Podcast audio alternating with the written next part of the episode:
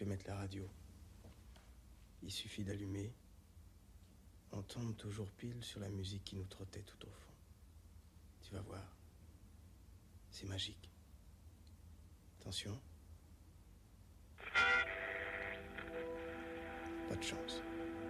Donne-moi un chiffre, Anna. Au hasard. Vite, Anna, un chiffre.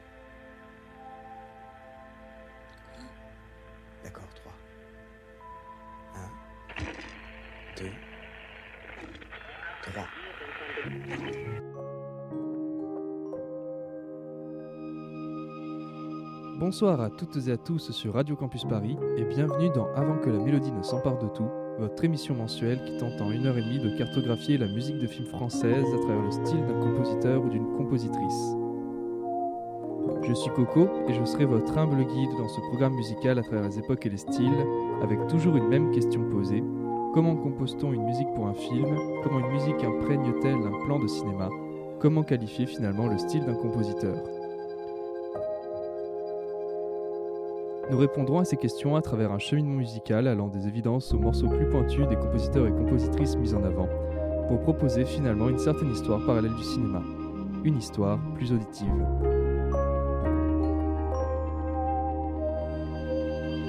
Aussi, l'émission vous présentera en alternance des compositeurs dits de patrimoine et des compositeurs actuels, afin d'étendre au mieux le champ de vision sur ce qui fut et est toujours ma première porte d'entrée pour un film, sa musique.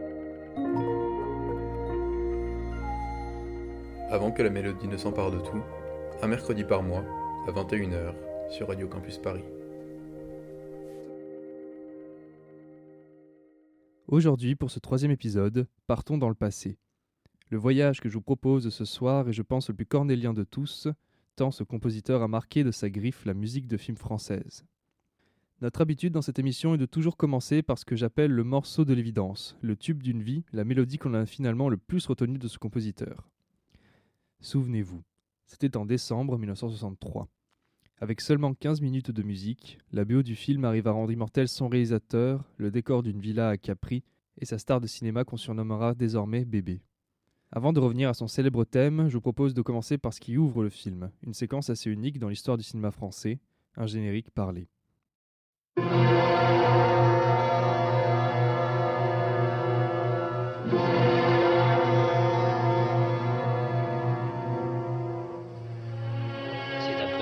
d'Alberto Moravia. Il y a Brigitte Bardot et Michel Piccoli.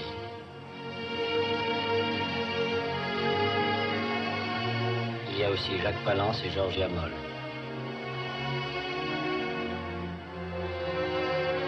Et Fritz Lang.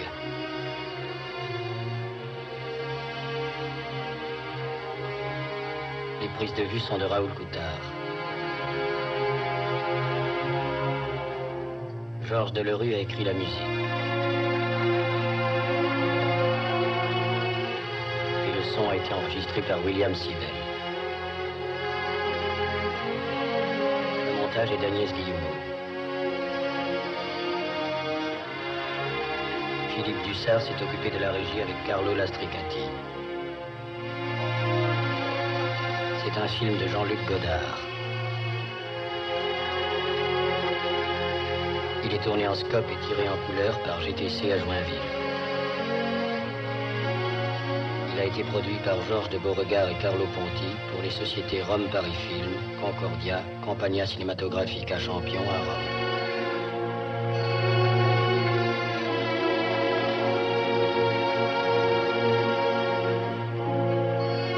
Le cinéma, disait André Bazin, substitue à notre regard un monde qui s'accorde à nos désirs.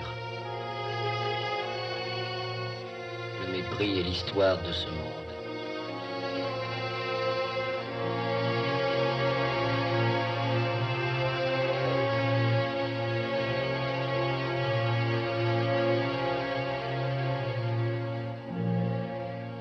On n'aura pas rêvé mieux comme ouverture d'émission. Vous venez d'entendre les premières minutes du Mépris, film culte de Jean-Luc Godard réalisé en 1963, avec sa BO composée par le maestro de notre émission, Georges Delerue. Né à Roubaix en 1925, Georges Delerue se prédestine tout d'abord pour le travail à l'usine, avant qu'une scoliose ne lui fasse abandonner le travail manuel pour lui permettre de se consacrer à l'art préféré de ses parents, la musique. Il enchaîne entre 1943 et 1947 le conservatoire de Roubaix et celui de Paris, et se prépare à entamer sa carrière dans la musique classique sous l'égide de Darius Milhaud. Après une nomination au poste de compositeur de Radio France en 1952, il va commencer à composer pour le théâtre avec Jean Villard. C'est à travers ce dernier, et Milo, que Delerue va entrer dans le monde du cinéma, en commençant par l'orchestration de la partition d'Hiroshima Mon Amour en 1959 pour Giovanni Fusco. En fait, j'avais une grande envie de faire de la musique de film. D'abord, j'aimais bien le cinéma, et je m'étais aperçu très souvent, en allant au cinéma pendant mes études au Conservatoire de Paris, qu'il y avait des ouvertures pour faire des choses intéressantes sur le plan musical, et j'étais passionné par ça. La première chose qui frappe musicalement chez Delerue est son romantisme, hérité de ses années de classique. Ce romantisme s'écrit musicalement par une famille d'instruments très importante pour lui, qui reviendra souvent dans cette émission, la famille des cordes. Écoutez dans ce morceau, tiré du film Interlude du réalisateur Kevin Bellington, comment la mélodie des violons rentre en harmonie avec le reste de l'orchestre.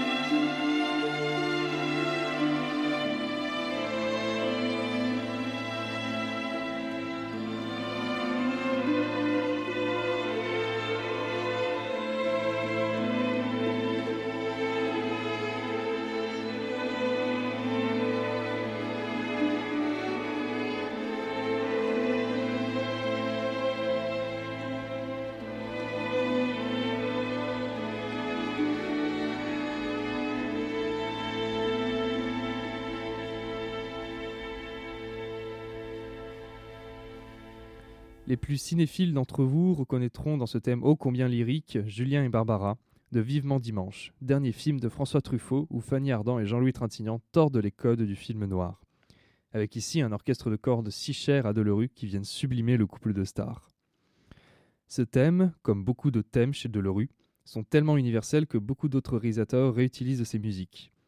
Pour le cas de Vivement Dimanche, c'était le trémélomane Wong Kar Wai qui avait réutilisé ce thème dans son film métacinématographique 2046, avec là encore une utilisation du thème comme sublimation romantique de ses personnages.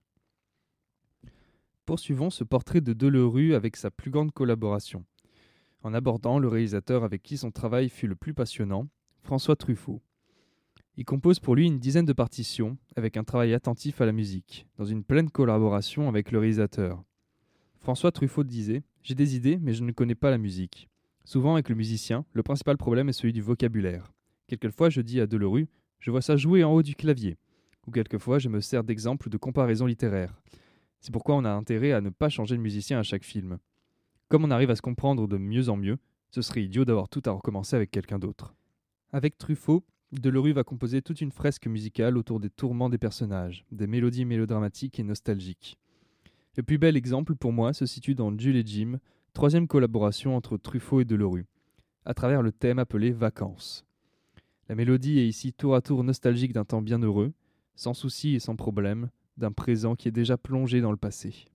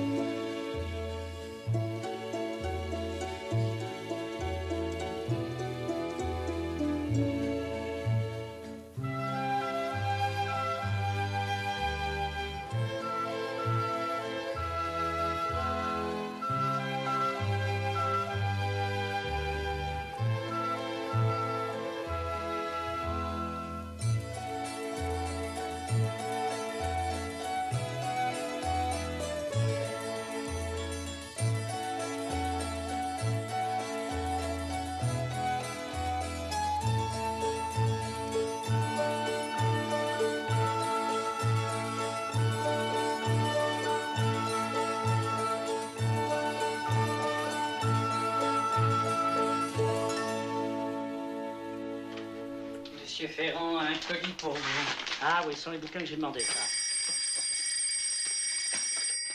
Allô C'est Georges Delerue. C'est le musicien de Paris, vous le prenez Oui, oui, je le prends, c'est Georges. J'écoute. Allô, Georges Ferrand, ne quittez pas. Je vous fais écouter le playback de la scène déguisement. Merci.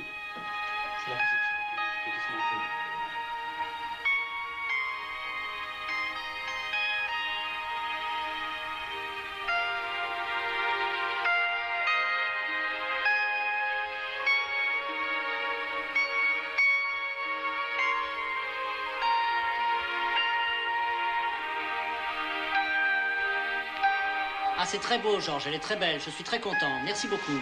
À bientôt, Georges. Bon. Elle est bonne, hein? Très bonne. J'aime beaucoup cette musique. L'aéroport, l'avion de Julie, conférence de presse.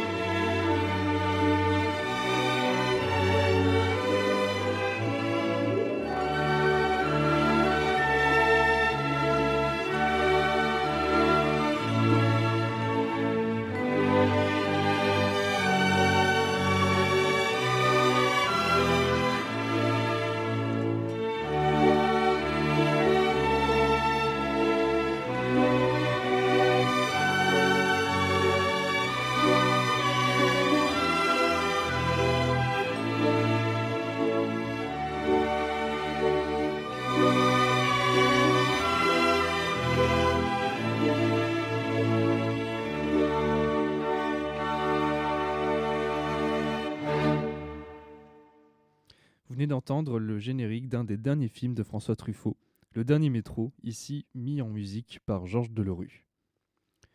Quittons le romantisme pour aller vers l'autre versant de Delerue, la musique légère. Si les débuts de Delerue se font avec la nouvelle vague autoriste, sa collaboration avec d'autres réalisateurs vont lui permettre d'ouvrir sa musique à un versant plus aventureux et populaire. Ce qui est passionnant est que ses partitions sont travaillées aussi sur la même haute conception de la musique classique. Loin de céder aux modes, Delerue va proposer toujours des compositions qui usent des instruments traditionnels pour pasticher un genre. Le meilleur exemple pour révéler ce talent musical se trouve dans la collaboration avec Philippe de Broca, grand cinéaste français à la fois populaire avec un savoir-faire de mise en scène à ce jour inégalé. Écoutez comment Delerue pastiche le KPDP dans le bien nommé Cartouche, avec l'usage des trompettes et des rythmes du Moyen Âge.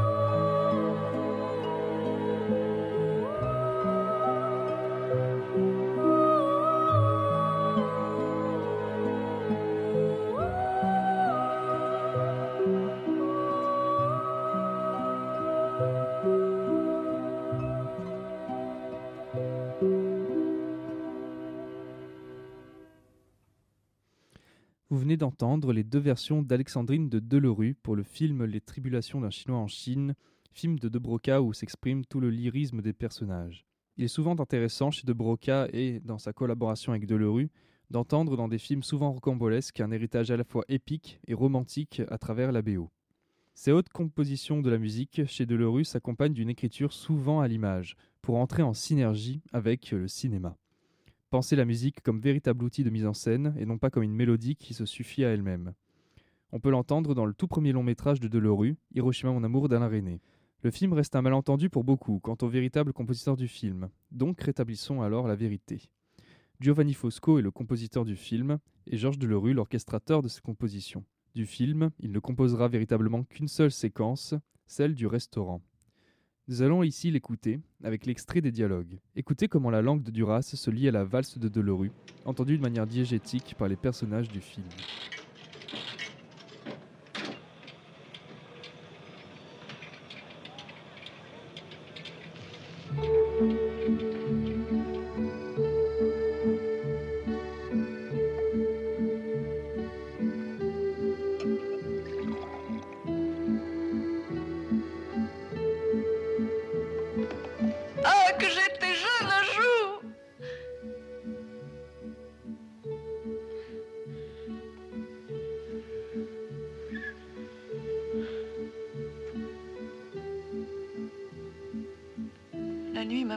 Descendre dans le jardin.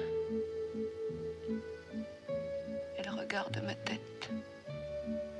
Chaque nuit, elle regarde ma tête avec attention. Elle n'ose pas encore s'approcher de moi. C'est la nuit que je peux regarder la place. Alors je la regarde.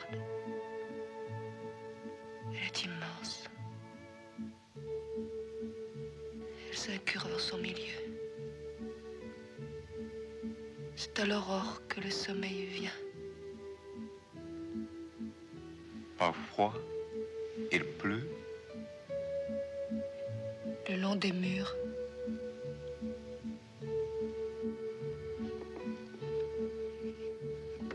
Je pense à toi. Mais je ne le dis plus.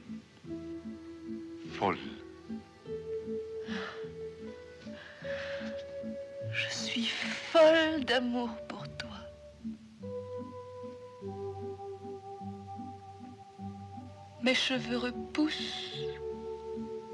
À ma main, chaque jour, je les sens. Ah, ça m'est égal.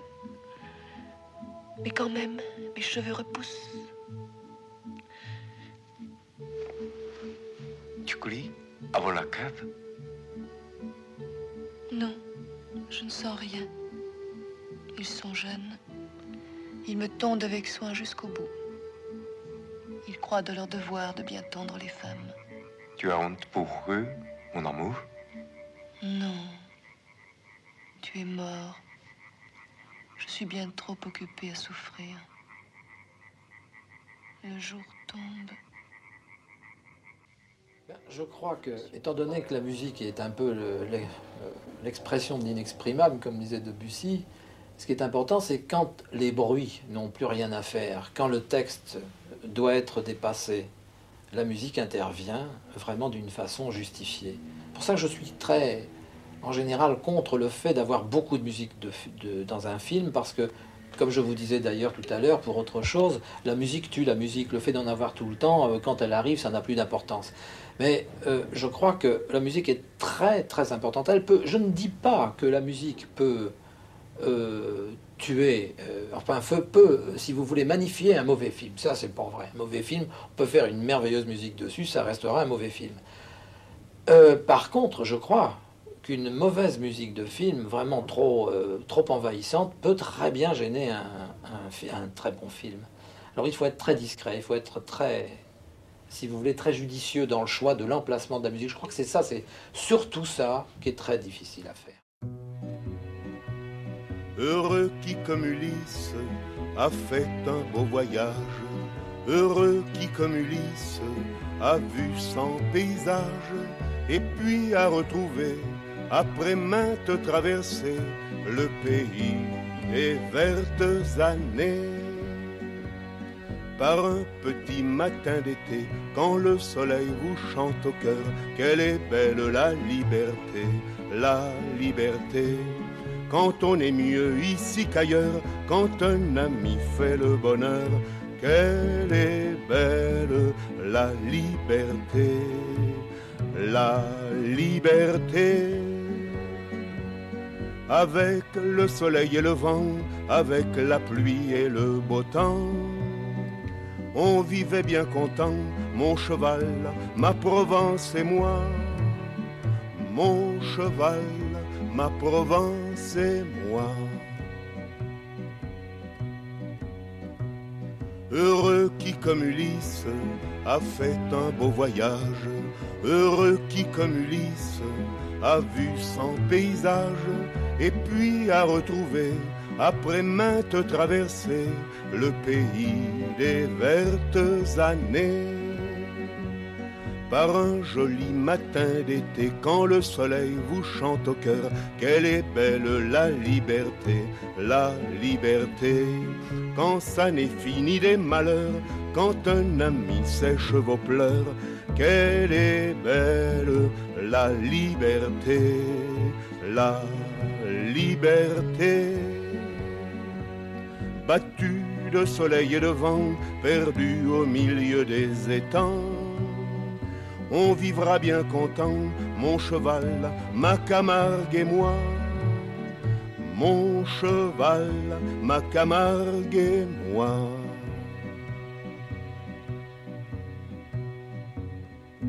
Une collaboration ici plus courte pour Delerue qui a tout de même établi sa notoriété auprès du grand public celle avec Henri Colpi, réalisateur de ce Heureux qui comme dernier film où l'on voit à l'écran le grand Fernandel. Georges Delerue, c'est plus de 200 partitions cinématographiques, mais aussi une veine mélodique foisonnante. S'il l'avait voulu, il aurait pu être un important compositeur de chansons, disait Henri Colpi. Partons là où Delerue a déposé ses mélodies dans les années 70-80. Dans une période de grande crise pour le cinéma, et particulièrement pour la musique de films française, Georges Delerue s'est déporté sur des productions internationales, en collaborant avec de grands cinéastes américains. En France, c'est à travers deux autres médiums que le compositeur s'exprimera. Le premier est la télévision, faite de dramatiques et de mini-séries. Il y a peu de différence entre la musique de film et celle pour la télévision, mais le problème n'est pas le même. Au cinéma, on fait un produit qui peut déboucher par exemple sur l'exploitation d'un disque. À la télévision, on fait une dramatique et on essaye de la faire le mieux possible, mais on peut aussi se livrer à des recherches plus grandes qu'au cinéma. De toute façon, le produit sera présenté, on ne dépend pas des distributeurs du cinéma commercial. Par exemple, pour quelque chose de dramatique et intense, vous pouvez, à la télévision, l'écrire pour un quatuor à cordes. On en a envie et cela passe très bien. L'idée de faire un film de cinéma qui aurait à peu près la même texture, la musique avec uniquement un quatuor à cordes, même si j'en ai envie et toute commercialisation mise à part, je me poserai la question. J'ai l'impression que dans la salle de cinéma, on n'a pas le spectacle intime du petit écran, et que le quatuor à cordes ne passera pas. Écoutons désormais son tube musical pour tube cathodique, avec le générique d'une série française adaptée d'une saga littéraire à succès, Les Rois Maudits. Écoutez comment Delerue arrive à réinvestir les instruments et mélodies médiévales pour ce qui était à l'époque le Game of Thrones français.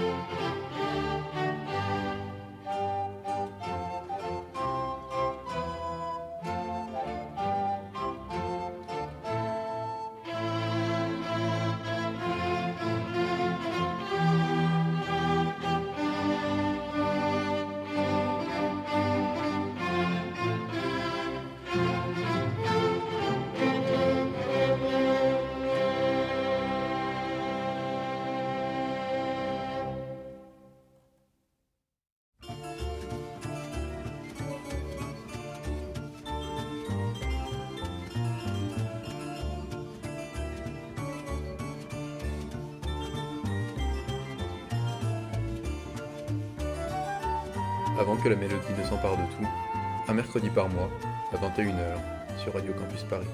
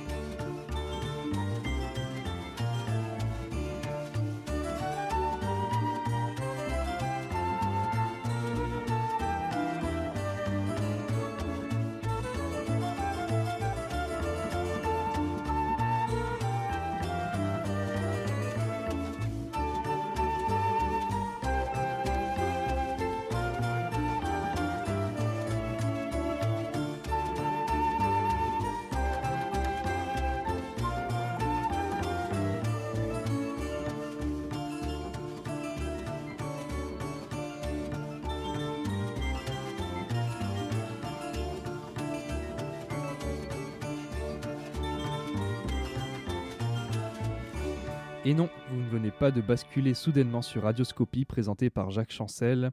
Vous êtes toujours sur Radio Campus Paris pour l'émission Avant que la mélodie ne s'empare de tout. Les années 70-80 furent marquées pour Delorue sur ce format de musique très court appelé indicatif. Pour la Gaumont,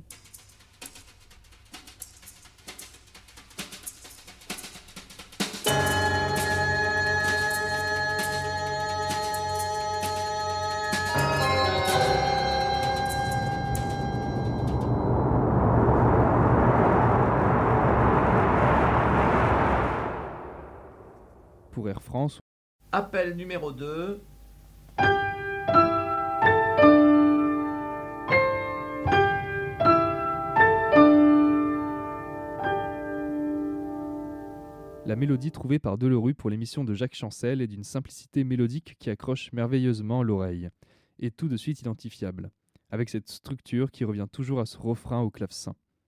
En mars 75, pour ses 50 ans, il déclare à la presse venue l'interroger pour un premier bilan de sa carrière. Je peux difficilement dissocier la musique de ma vie. Ce serait un suicide assuré. La musique englobe tout, la possibilité de s'évader, de rechercher la générosité des autres et la nôtre propre. À l'étranger, même sans parler la langue du pays, les musiciens se comprennent. C'est un moyen de communication extraordinaire. Abordons maintenant l'un des fétiches musicaux de Delorue, la pastiche du classique. Très souvent, Delorue propose des partitions écrites en contrepoint du film par l'évocation d'auteurs de musique classique. Nous l'avons entreaperçu avec Cartouche ou Les Rois Maudits, mais poursuivons ici avec Compte à rebours de Roger Pigault, où Delorue compose ici un adagio pour un film de gangster. Le contrepoint se fait ici musical et transcende ce petit film porté par Reggiani et Signoret. Si vous avez l'âme cinéphile, d'autres images de cinéma vous viendront en tête à l'écoute de ce morceau. Pour les musiques de films françaises un peu oubliées, le cinéaste Wes Anderson n'est jamais loin. Ce morceau vous donnera peut-être l'envie de visiter Ennui sur Blasé et de relire les chroniques du French Dispatch.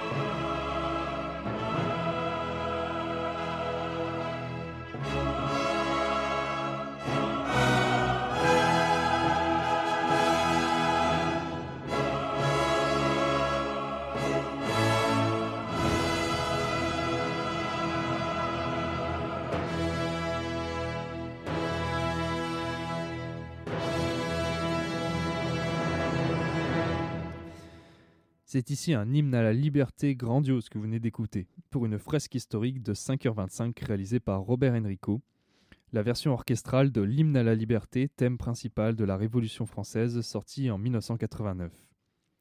Cette composition aura choqué bon nombre de spectateurs de l'époque, parce que la chanteuse soprano Jessie Norman était américaine.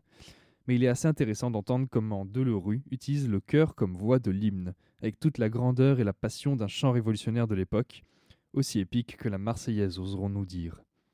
Cette grandiloquence nous emmène vers une composition assez unique pour Delerue dans l'ensemble de sa filmographie, puisque c'est ici la seule composition qui était écrite avant le tournage du dit film. Pour Dien Bien Phu, le réalisateur Pierre Schonderfer raconte J'ai songé à lui pour Dien Bien parce que je voulais un vrai musicien qui fasse de la musique la même du film.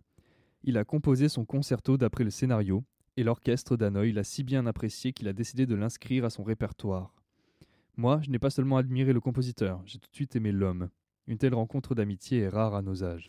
Le concerto pour l'adieu est considéré comme le dernier grand morceau de Delerue, empreint d'une note testamentaire sur sa carrière, avec ce violon solo se dressant face à l'orchestre. La voix de la France, c'est la violoniste parisienne. Celle du Vietnam, c'est l'orchestre d'Hanoï qui l'accompagne, disait Pierre Schonderfer. Il me plaît aussi que cette œuvre soit intitulée Concerto de l'adieu.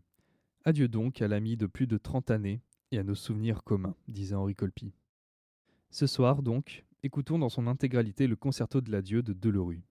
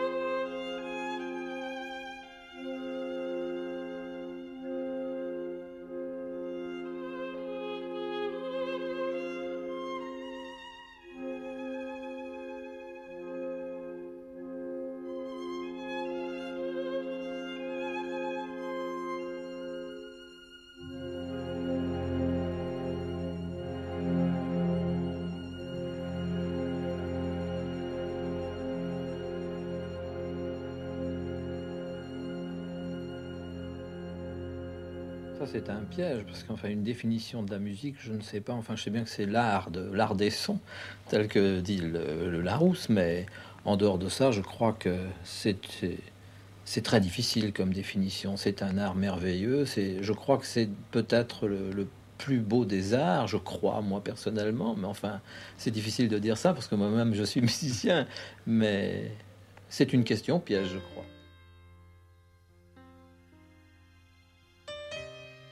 Pour ne pas être le seul occupant et discoureur de cette émission, je vais maintenant laisser la parole à une amie chère pour venir parler à cœur ouvert du compositeur mis en avant. Elle aura carte blanche pour exprimer son amour musical viscéral et comment cet amour devient une inspiration dans son rapport à l'art et au monde. La seule contrainte imposée à cet exercice de style est de choisir un morceau dans la discographie du compositeur, un morceau qui contiendrait l'essence de son discours et de son émotion. Voici venir le temps d'une sensation indélébile qui naît des mots pour se transformer en musique. En somme, voici venir le temps des mots bleus. Aujourd'hui, ces mots bleus seront ceux de Nikita.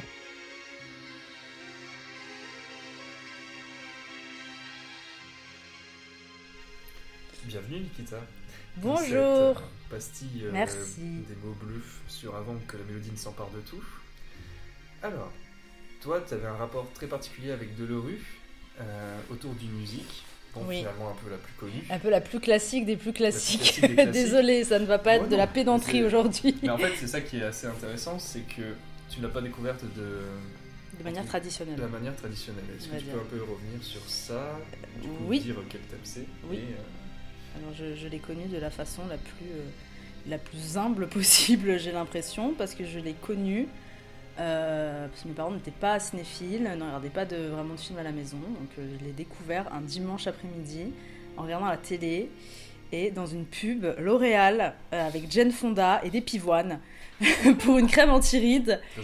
Très important, les pivoines. Non, parce qu'en fait, c'est les pivoines qui m'ont qui m'ont marqué avec la musique derrière, en fait. C'est ça qui m'avait marqué à l'époque.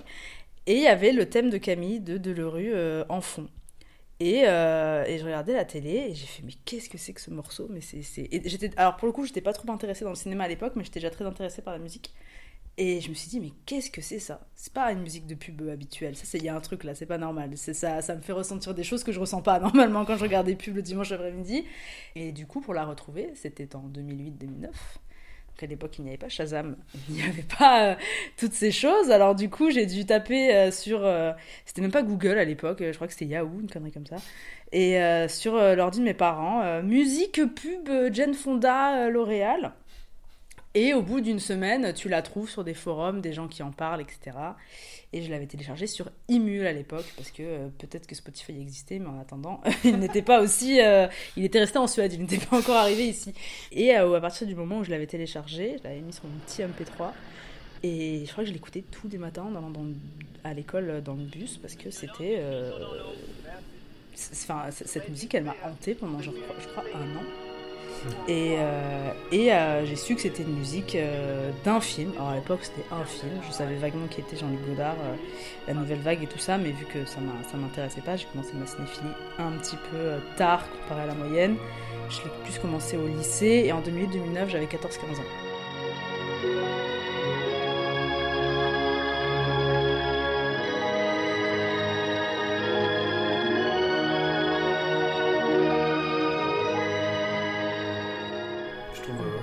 Aussi euh, très intéressant, c'est que du coup, ce film-là, Le Mépris, euh, Oui. tu l'as découvert, enfin tu l'as vu pour la première fois euh, il n'y a pas si longtemps. Il y a deux mois. Quand on l'a vu. Presque pour, euh, pile poil. On l'a vu ensemble aux écoles à Paris. Et euh, voilà. Parce qu'en fait, le. Ouais, à l'occasion, malheureusement, de. de la mort du cinéma De la mort de Jean-Luc. Et euh, oui, parce que, enfin, malheureusement, euh, il y a beaucoup de Godard qui ont toujours été. euh, qui ont toujours repassé dans le quartier latin. Mais euh, le mépris, jamais. Et c'était pas faute euh, d'essayer. Alors, euh, Ils sont plus connus quasiment du grand public, en plus. oui, j'ai l'impression. Enfin, les, les- les fesses de Bardot, elles ont vraiment. euh, Enfin, ce qui en plus n'est pas le- la chose la plus intéressante du film, du coup, mais elles ont, elles ont. Enfin, tout le monde en parle, quoi. C'est une imagerie qu'on a.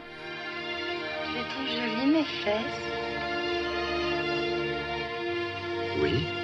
Et il ne repassait jamais. Moi, en fait, au fur et à mesure, quand j'ai commencé à connaître euh, Godard et tout ça, j'ai j'ai pas, je suis pas allée dans le mépris tout de suite, parce que je sais pas, j'avais un peu l'impression que c'était pas sacré, mais je me suis dit ah, ça, j'ai une histoire particulière avec ça.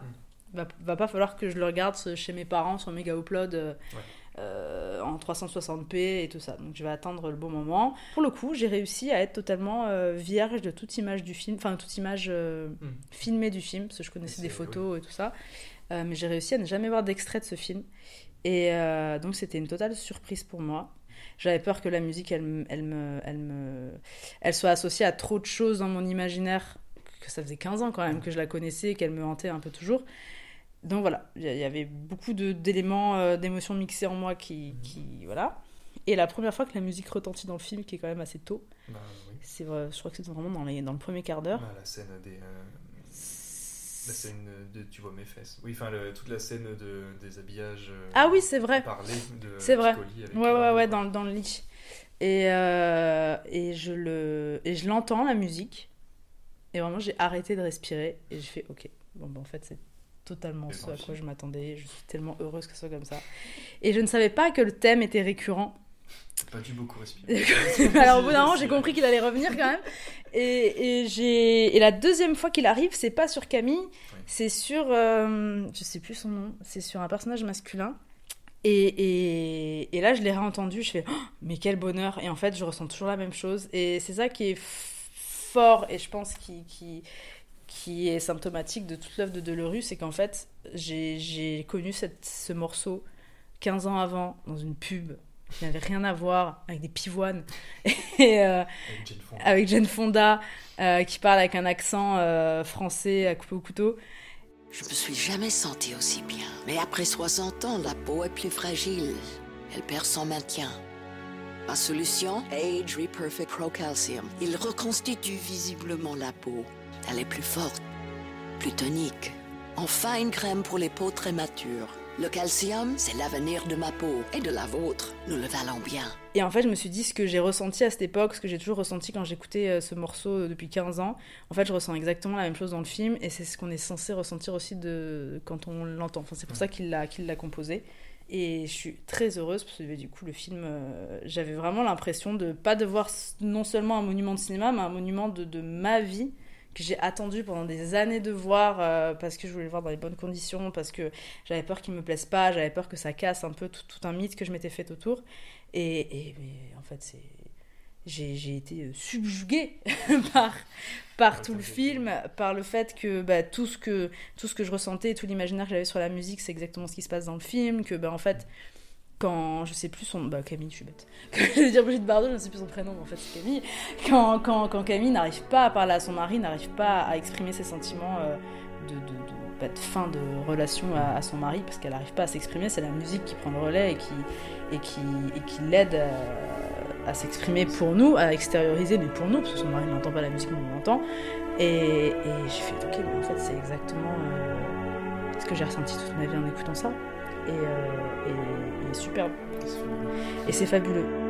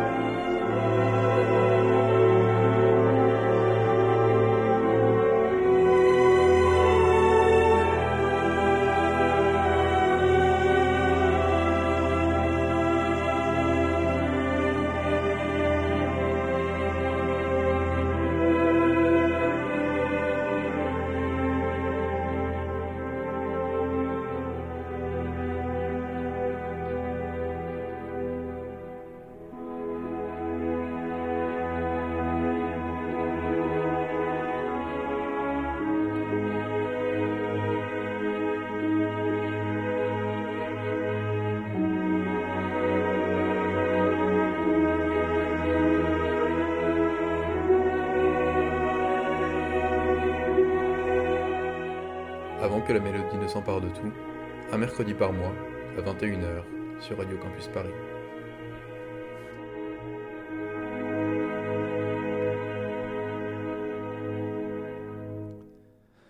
Revenons maintenant sur un aspect souvent mis de côté dans la filmographie de Delerue, le côté chantant et populaire. Moins cantonné au genre de la comédie musicale, à l'instar d'un Michel Legrand que nous avions traité en premier épisode, Georges Delerue a œuvré de temps en temps au cinéma sur des thèmes chantés, avec la même clarté et le même travail que sur des compositions classiques. Écoutez ici la chanson titre de Viva Maria de Louis Malle, qui pastiche les chansons populaires de Cancan avec les stars de l'époque Jeanne Moreau et Brigitte Bardot, dans cet étrange film d'aventure aussi rocambolesque que la chanson. Le titre vous sera accompagné par un extrait de répétition, dans laquelle vous pouvez entendre la difficulté de chant sur lequel a travaillé Delerue.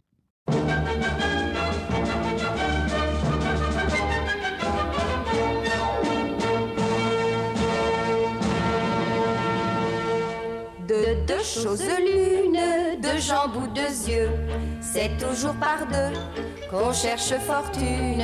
Mais blondes ou brunes, à Paris font mieux. Une égale deux et deux n'en font qu'une.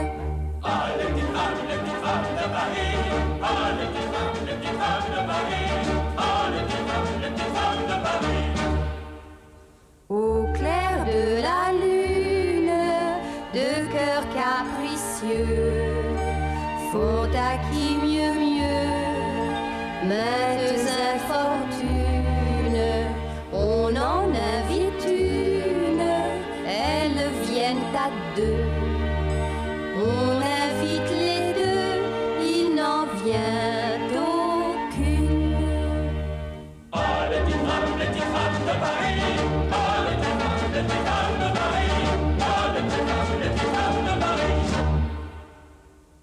J'en multiplie une, j'en multiplie deux. Ah, comme c'est fâcheux, qu'elles sont importunes. Dix fois, cent fois une, c'est trop périlleux. Par mon Dieu, qu'il n'en reste aucune.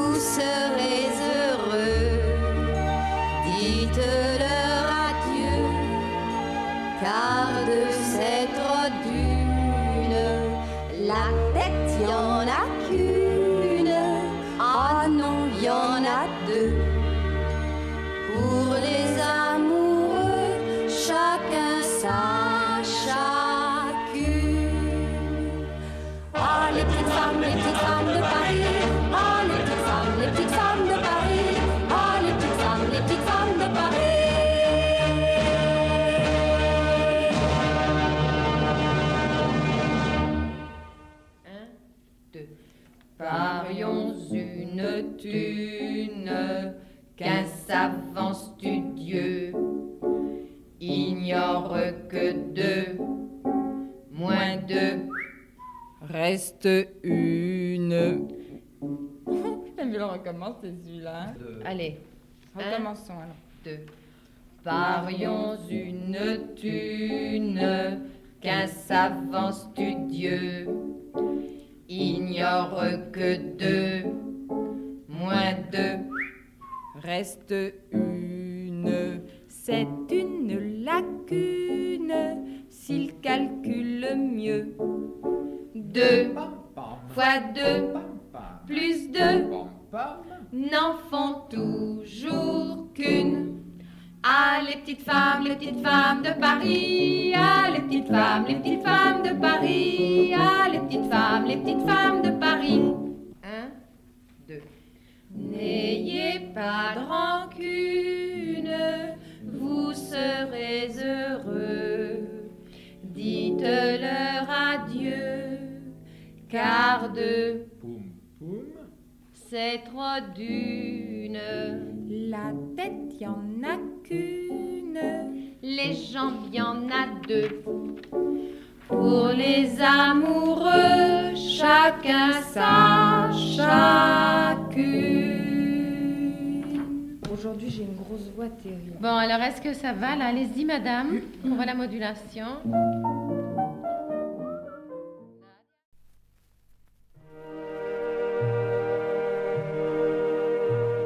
Trois petites notes de musique ont plié boutique au creux du souvenir.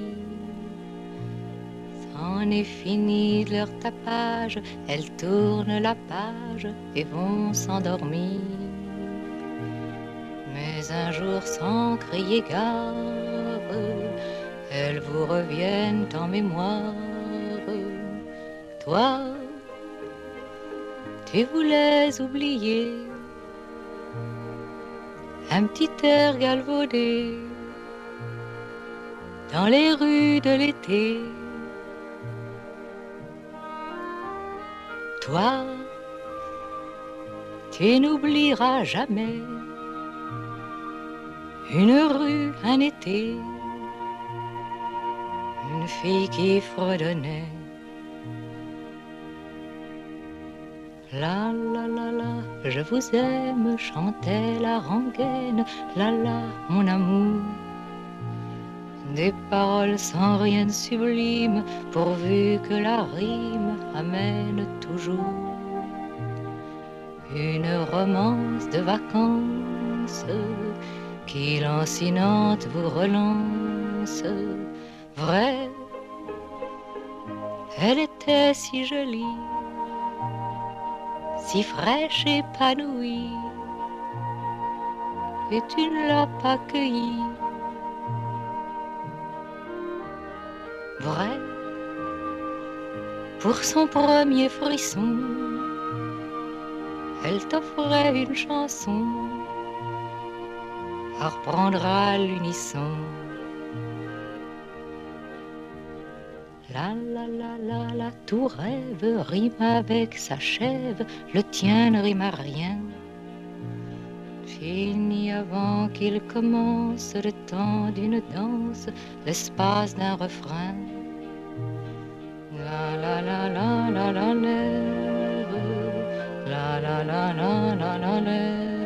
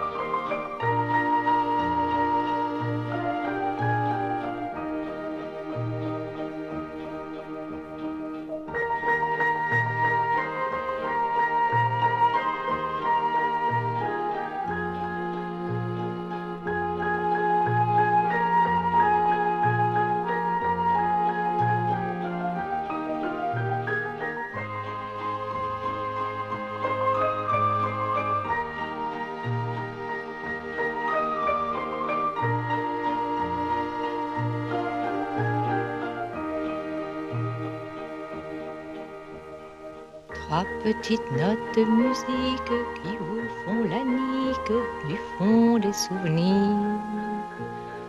Lève un cruel rideau de scène sur mille et une peines qui ne veulent pas mourir.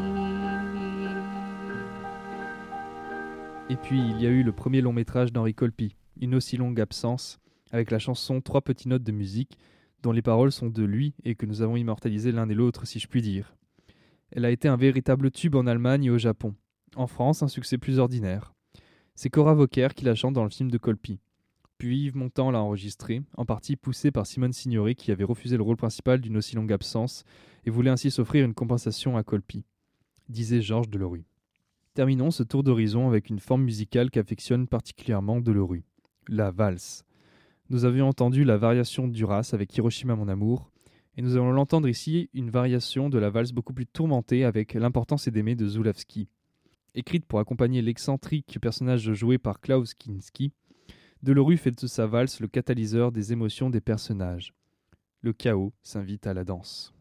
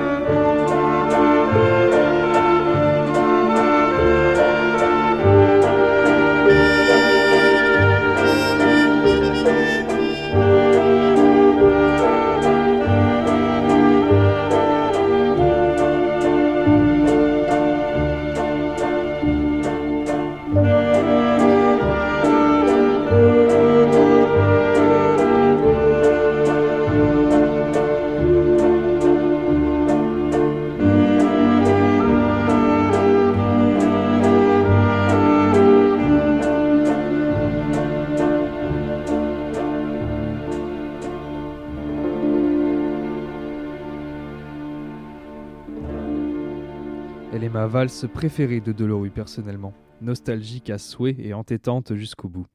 Il s'agit de la valse du conformiste, grand film de Bernardo Bertolucci, avec Jean-Louis Trintignant dans le rôle principal. Une valse qui rentre en écho, selon moi, avec une autre mélodie tout aussi italienne et associée à cette période de trouble du fascisme italien, celle de Ennio Morricone pour la fin du film Salo ou les 120 journées de Sodome de Pier Paolo Pasolini.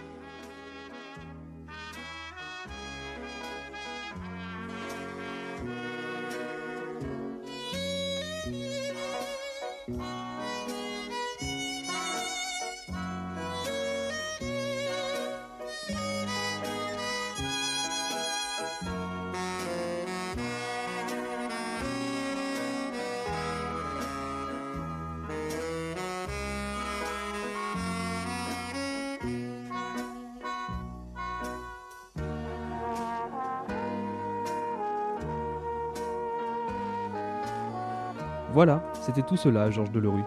Une machine de travail au service de l'image, avec toujours cette haute conception de la musique qui ne l'a jamais fait tomber dans des genres musicaux à la mode, avec toujours ce goût immodéré pour le cinéma.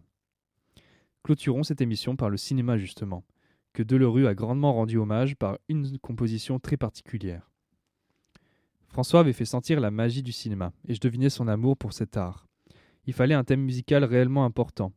Subitement, l'idée est venue, le grandiose, l'intemporel, le style du grand choral. À la façon dont aurait écrit Bach à la gloire de Dieu, ici il fallait écrire à la gloire du cinéma.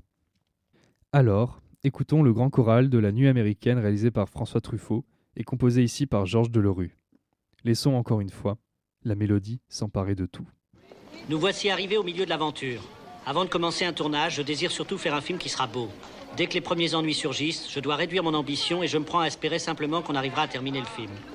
Vers le milieu du tournage, je fais un examen de conscience et je me dis Tu aurais pu travailler mieux, tu aurais pu donner davantage. À présent, il te reste la seconde moitié pour te rattraper.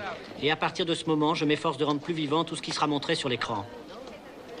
Je vous présente Pamela, me semble enfin lancée sur de bons rails. Les acteurs sont à l'aise dans leurs personnages, l'équipe est bien soudée, les problèmes personnels ne comptent plus, le cinéma règne.